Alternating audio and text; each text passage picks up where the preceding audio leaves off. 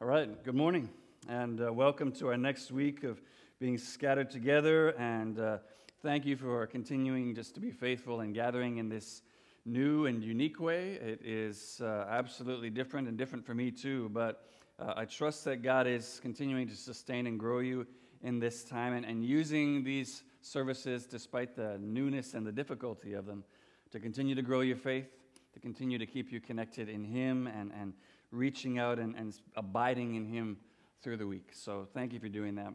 Uh, we're going to come to a time now, we'll look at a passage from God's Word. We'll talk about what it means, why it matters, and what we should do about it. So if you have a Bible with you, Bible app, whatever it is, would you turn to Revelation chapter 3 now? Revelation chapter 3, beginning at verse 1, the letter to the church in Sardis. Read this passage for us. This is Jesus' letter to the church written down by the Apostle John. And Jesus says this And to the angel of the church in Sardis, write the words of him who has the seven uh, spirits of God and the seven stars. I know your works. You have the reputation of being alive, but you are dead. Wake up and strengthen what remains and is about to die, for I have not found your works complete in the sight of my God. Remember then what you received and heard, keep it and repent. If you will not wake up, I will come like a thief, and you will not know at what hour I will come against you. Yet you still have a few names in Sardis, people who have not soiled their garments, and they will walk with me in white, for they are worthy. The one who conquers will be clothed thus in white garments, and I will never blot out his name out of the book of life. I will confess his name before my Father and before his angels. He who has an ear, let him hear what the Spirit says to the churches. This is the word of the Lord. Let me pray for us.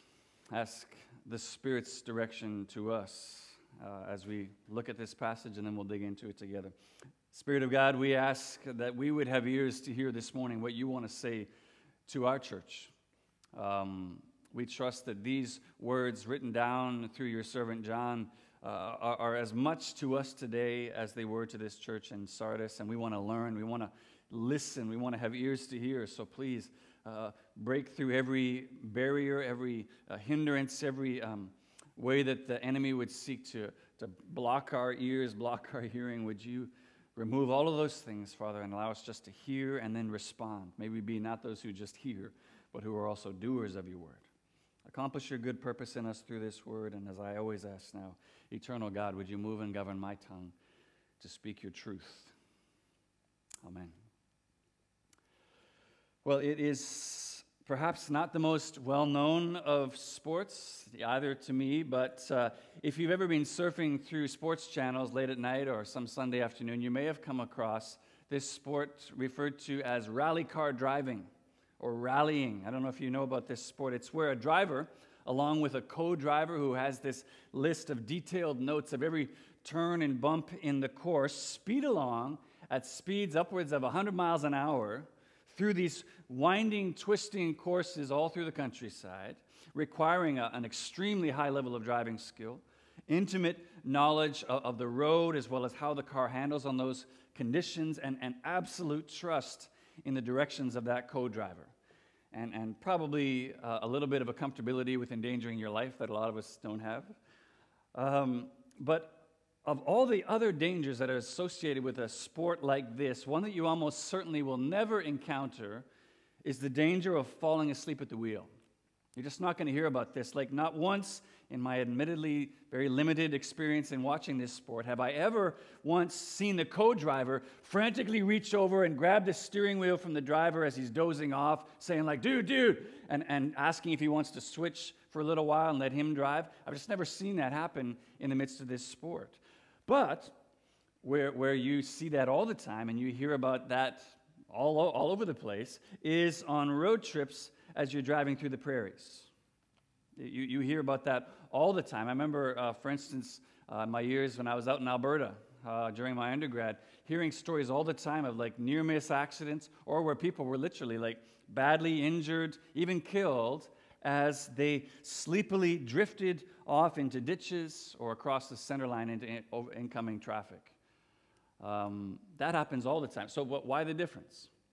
Well, I think pretty simply because where the danger is literally around every hairpin corner in something like rally car driving, forcing you to have this, this highly focused, uh, awake nature about how you're driving along in the prairies, where you have these long, straight roads with miles and miles without a curve in sight, it lulls even the best of drivers into a, a deep, cozy, deathly sleep. So, we're continuing in this summer teaching series through the book of Revelation, these first three chapters, anyway, entitled Dear Church, where we're looking at these seven letters that Jesus wrote to seven different churches through the Apostle John as he's imprisoned on the island of Patmos.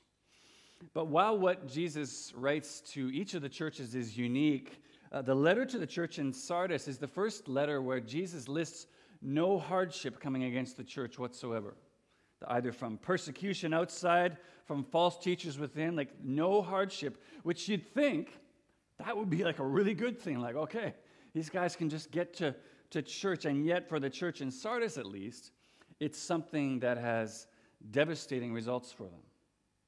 In fact, in the strangest turn of events so far, the greatest threat, the greatest problem facing the church in Sardis seems to come from the majority of its members. Those whom Jesus says have the reputation of being alive, but who are actually dead asleep. And we'll pull that statement apart more and look more closely at it as we dig in and try to understand as best as possible like what was going on behind the scenes that would lead Jesus to rebuke the church this way. And we'll look as well at what Jesus says they can do about it in order to avoid his, his coming unannounced judgment. But remembering, as we've said each week, that what Jesus writes to these seven churches is not intended only for them in their first century context alone, but for every church in every generation going forward. What I also want to spend time looking at this morning is considering where and how we could be in danger of this very same sleepy condition in our own lives and in our own church. For if the goal of every lampstand is to shine the light of Christ in the dark world around us, to, to fall asleep at the wheel, as it relates in this case to living out our faith, presents a very real danger of ending up in the ditch or worse, and of shining our light to no one. And so, in order to help us with that, I want to look at what Jesus says to the church in Sardis about reputation versus reality, and then continually being awakened by the Spirit Reputation versus reality, awakened by the Spirit. So if you've closed your Bible, you close your Bible app, whatever it is, would you open it again to that passage? Revelation chapter 3, beginning at verse 1. Follow along with me as we look at what the Spirit says to the church in Sardis. okay, so let's look first of all what Jesus has to say about reputation versus reality. Reputation versus reality. Now, if you look at the second half of verse 1, you'll see that Jesus begins this letter with words that he begins each of the letters to the churches with, with the exception of the church at Pergamum, by saying, I know your works. I know your works. And as we've said with each of the letters, as the one who walks among the lampstands, those lampstands representing each one of these churches, Jesus' knowledge of each of these churches is firsthand. He, he's there in their midst, he sees and he knows. But in the case of the church in Sardis, Jesus' stated knowledge of their works, it seems, is not intended at all to uh, say that their works are praiseworthy, but in order for him to say that he knows what those works truly are. He understands them for what they truly are. And, and we know that because of what Jesus goes on to say in the, in the rest of the verse, where he says, You have a reputation of being alive. That is, from, from all these, as a result of all these works, you've got this reputation of being alive, but you're actually dead. You are dead, he says, meaning essentially, your works are praiseworthy to everyone except me. For the, the sense, when, when you understand and you look back at the history and, and what Jesus is saying of this church in Sardis, they had this reputation, at least among these six churches and probably beyond them, of being alive. By which I think Jesus just means uh, they have a vitality about themselves. This, this, it appeared to be a thriving church Uh, John Stott notes this no false doctrine was taking root in its fellowship. We hear of neither Balaam nor Nicolaitans nor Jezebel. Its congregation was probably quite large for those days and growing, while its program doubtless included many excellent projects. It had no shortage of money, talent, or human resources. There was every indication of life and vigor. Now, works or, or, or deeds, writes Darrell Johnson, reveal the true nature of a congregation's as well as an individual's spirituality. Works reveal what's true about that. And that's a statement I think is very much in line with what Jesus says in Matthew 7, for instance, about a tree being known by its fruit. Or, or what James says, for instance, in James 2, when he says, But someone will say, You have faith, and I have works. Show me your faith apart from works, and I will show you my faith by my works. But, okay, follow that through. If that's true, and, and this church ha- had works that led everyone else to see them as alive, why would Jesus still say that they're actually dead? What's going on? Well, the answer to that question, I believe, is revealed in verse 2. Look what Jesus says there Wake up and strengthen what remains and is about to die, for I have not found your works complete in the sight of my God. Now, two things I think we can draw from Jesus' answer there. First of all, by saying that he found their works not complete, I think Jesus means either the church had all these different uh, uh, projects that they initiated, promises that they made, which just were always perpetually unfulfilled, uh, uncompleted. So, like the church had great initiative, but no follow through, which is, that's possible. Or what he means, which I think is more likely the case, they had the, the, the, motivation behind their works, all this stuff that they were doing, was primarily about bringing glory to themselves and not about bringing glory to God. Although, I mean, Jesus' clear instruction, Sermon on the Mount, Matthew 5, our good works are meant to bring glory to our Father in heaven, that they'd see our good works and give glory to Him. Second thing that we can draw of Jesus' answers when he says, Your works are not complete in the sight of my God. Jesus is pointing again to the unique way that God sees things. He sees things differently than we do, which you see, for example, in uh, the anointing of the shepherd boy David to be Israel's next king. I remember what uh, God said to Samuel when he was comparing David to all these bigger, taller brothers. And, and God says to Samuel, Do not consider his appearance or height, for the Lord does not see as man sees. Man looks at the outward appearance, but the Lord looks at the heart. Which means, altogether, although Sardis had this great reputation of being alive that everybody loved and that, that they worked really hard to maintain to everybody else, the one who walked among the lampstands saw things as they truly were, and he was not a fan.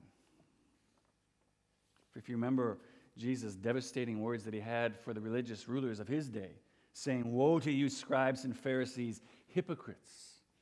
You're like whitewashed tombs, which outwardly appear beautiful, but within are full of dead people's bones and all uncleanness. So you also outwardly appear righteous to others, but within you are full of hypocrisy and lawlessness. So when you understand that, you see how, how seriously Jesus takes those who would claim to be serving him, but are actually serving themselves. But here's the thing what, what made this situation even more complicated and more messed up was that if we, when Jesus says to this church, wake up, what that shows us as well, what we're clearly being shown is that it wasn't just everyone else who looked at this church and saw that they were alive and had this reputation when they were actually dead. The church in Sardis had come to believe its own reputation and to love it and believe it as well. They, they believed they were alive when they were actually dead. And man, I think that reveals one of the scariest realities of all when it comes to falling asleep at the wheel as it, may, as it relates to our own personal faith, or uh, practicing what one scholar referred to as ecclesiastical sleepwalking as it relates to our life as a church body.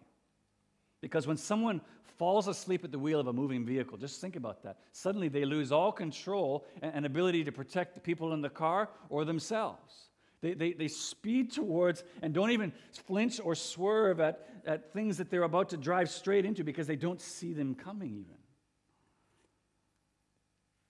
So, think about passengers in a vehicle like that. Passengers uh, are, are in danger when someone is claiming to be serving God when they're actually serving themselves because you end up teaching all kinds of wrong ideas wrong things about God, which overburden those seeking to follow God, and which lead those who, who should be, who need to be following God, further and further away from Him.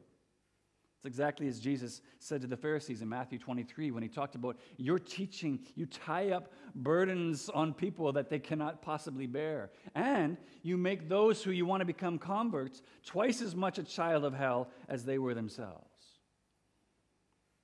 But the danger for yourself is just as real.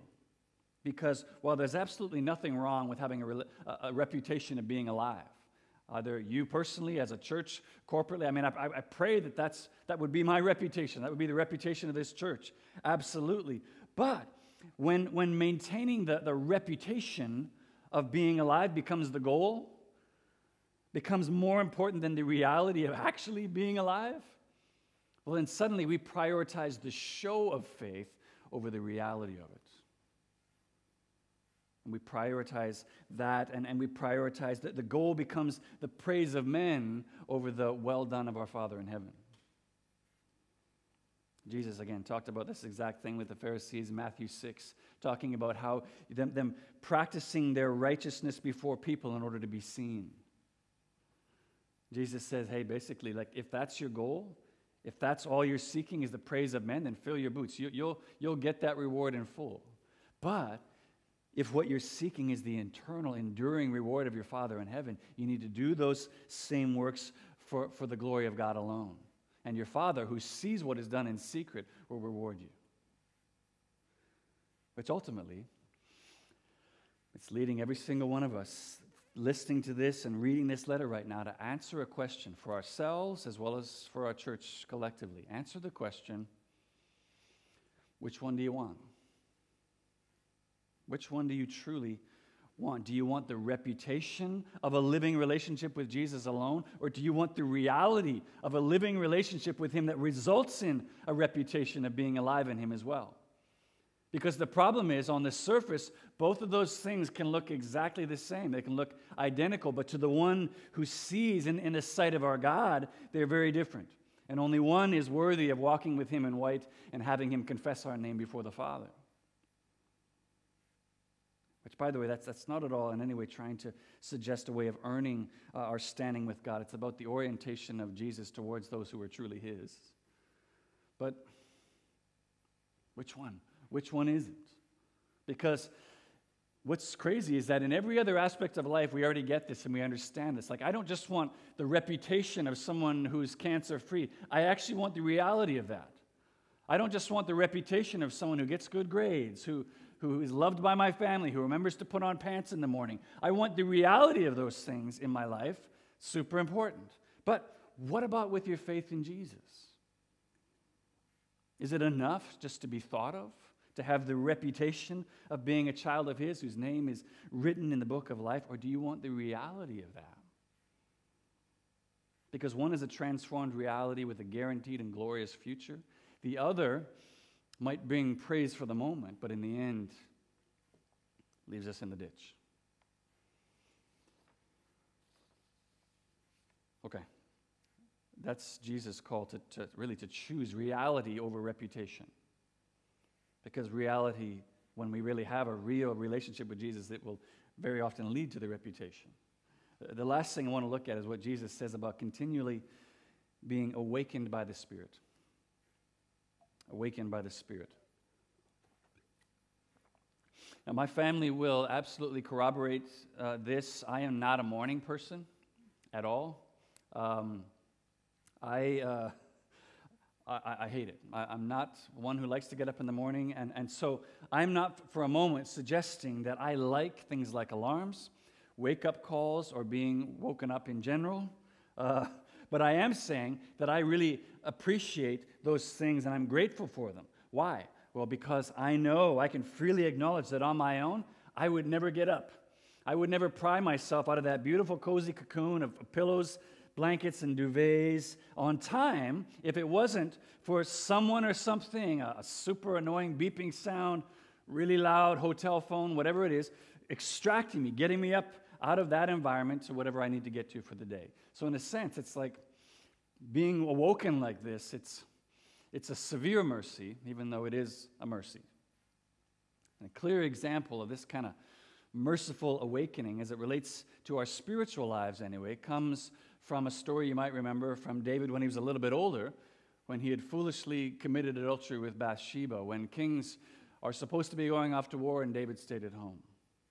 For there, what you had was a spiritual wake up call from the prophet Nathan when he came in unannounced into David's throne room and called out his hypocrisy, called out his adultery, and, and, and in a way that was a merciful thing to him because otherwise, who knows what damage David would have continued to do, both to himself as well as to others, as he hid in that sleepy slumber, spiritually speaking.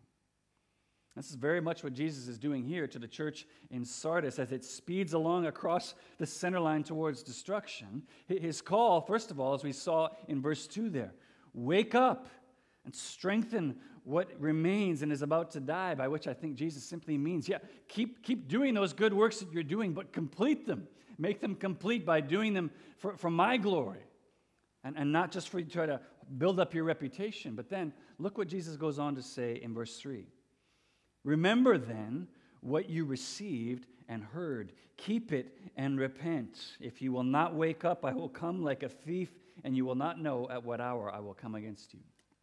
There's a few things going on there uh, in what Jesus says. One is a clear reference to this city's past.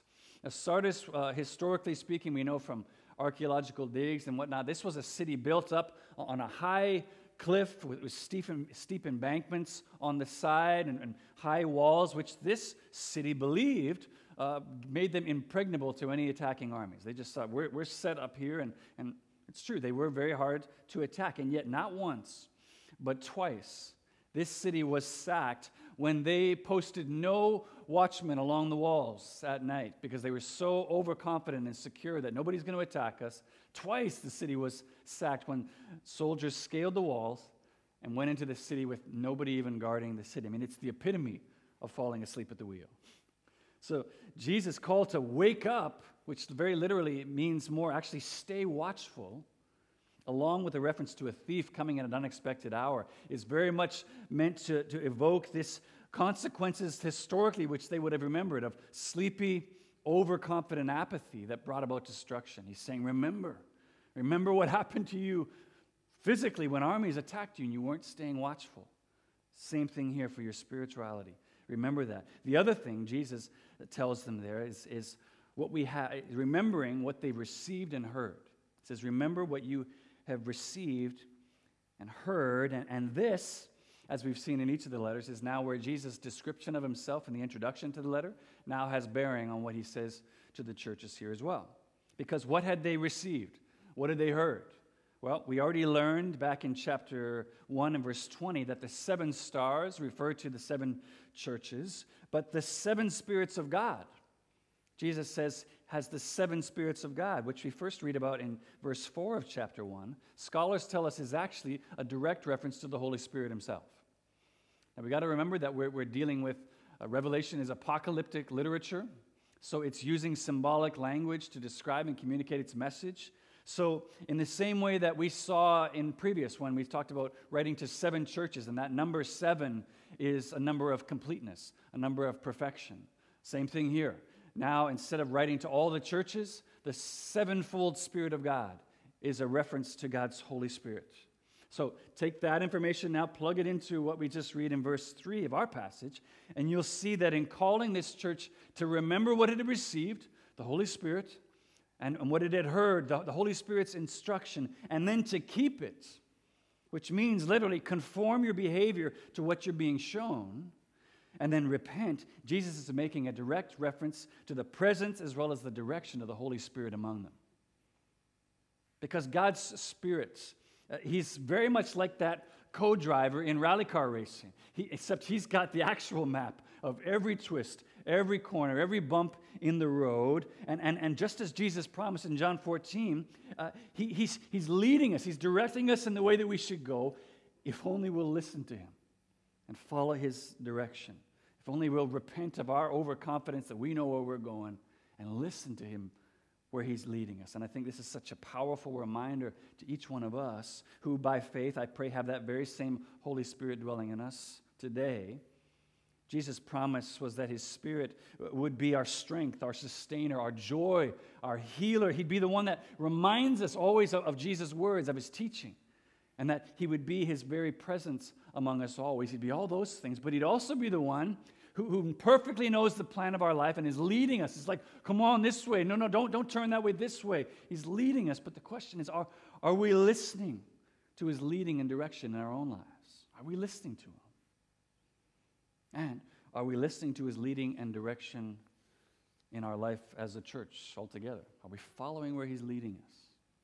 Because the call of Jesus here is essential, is essential in order to remain awake and watchful in our lives. So, for instance, as Jesus was speaking of uh, our very life and our ability to uh, accomplish anything of lasting value in our lives, in, in John 15, he uses a metaphor of vine and branches. He says this Abide in me, and I in you. As the branch cannot bear fruit by itself unless it abides in the vine, neither can you unless you abide in me. I am the vine, you are the branches. Whoever abides in me and I in him, he it is that bears much fruit. For apart from me, you can do nothing. If anyone does not abide in me, he is thrown away like a branch and withers, and the branches are gathered and thrown into the fire and burned. And the point is, the Spirit dwelling inside you and inside me and inside our church, is the one who sustains that connection, sustains our connection to the vine, and, and makes that abiding possible and calls us to walk in ways that are going to keep us abiding in Jesus. Paul said uh, clearly in Ephesians 5, which we looked at a number of months ago, that we are to be filled with the Holy Spirit, literally, continually be filled, he says. But as he said earlier in Ephesians 4:30, we can also grieve the Holy Spirit by whom we were sealed. Which means, just as we're seeing in the church at Sardis here, falling asleep. Falling asleep at the wheel, spiritually speaking, and not listening to his guidance and direction. Just like, uh, uh, I, I, I'm fine, I'm fine. Not listening to his guidance and direction. He's, he's trying to keep us abiding in Christ.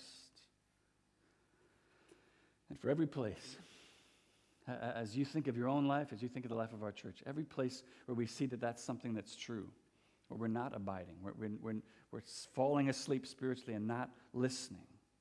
In our life, in the life of church, may we hear Jesus' wake up call this morning.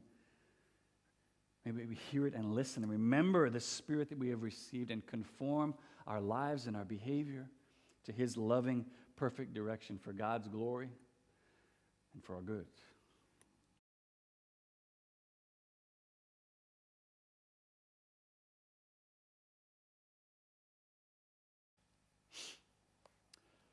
When you think about Jesus' message to the church here in Sardis, one of the questions that we didn't look at, but which I think is essential to understanding this and how we can avoid this sleepy condition that they found themselves in ourselves is how did this church end up asleep to begin with? Like, how did they get here? And the answer, I think, leads us back to where we began this morning. And we'll close with this. As I said, in, in rally car racing, the danger uh, of falling asleep at the wheel is next to impossible because the level of focus, the level of attention required to, to drive that twisting, turning course is necessary. But with long, straight stretches of road, such as you find in the prairies, the danger of being lulled into sleepy destruction is ever present because the level of attention and focus required is just infinitely less. Just set it on cruise control and off you go. And it makes me wonder if, spiritually speaking, this is why Jesus didn't have to tell any of the other churches that we've looked at so far to wake up. Because in each of those churches, experiencing either persecution from the outside, uh, false teachers within, the level of spiritual focus and attention that they had, seeking uh, the, the, help of God, seeking uh, the, the leading and direction. What do we do? How do we make it through this? was just so intense. There was no danger of them falling asleep. It was next to impossible. But for a church like Sardis, experiencing no intense persecution, no false teachers from within, actually nothing, no stated difficulty coming against them. The relative ease of their existence eventually made the danger of spiritual slumber, spiritual cruise control, uh, of not staying watchful, their unfortunate reality in the end. And think about this. Given the reality of the similarities between the church and Sardis with our circumstances today, with the church in North America, where we don't experience anything near the level of persecution uh, that we're seeing in many other countries. It makes me wonder if the message that Jesus had for this church isn't the one that we need to consider and guard ourselves against most of all. This is speaking most directly to us. Because sometimes the way that Satan works to destroy a church is through intense, sustained persecution from the outside. Sometimes it's through fierce wolves, false teachers from within. But sometimes the way Satan works to destroy a church is by removing any threat whatsoever. So that in the relative ease of our long, straight, uncurving, beautifully sloping existence, we might be lulled into sleepy, overconfident apathy, leaving us undisciplined in our faith, ineffective in our witness, and just as much in danger of destruction as any church under intense persecution from the outside. My prayer for each one of us this morning is that may God, God may grant us ears to hear what the Spirit is saying to the churches, what He's saying to our church today, what He's saying to you and to me. May we be those individually as well as corporately who remain watchful, who remain alert despite the relative ease of our path. May we be those who just continue to press into our faith with Jesus, to, to seek to, to grow in our love for Him and others, of our knowledge of His, His word and service of Him, and, and working for His glory as though we were in those seasons of intense persecution, working just as hard. And may we listen to and submit ourselves to the awakening direction of the Spirit within us, who is ever working to conform us into the image and likeness of Jesus and calling us into life lived and works done for Christ that display the reality of our abiding in Him. That reality being something that will truly warrant the reputation of being alive. Amen. Amen. God help us to accomplish this.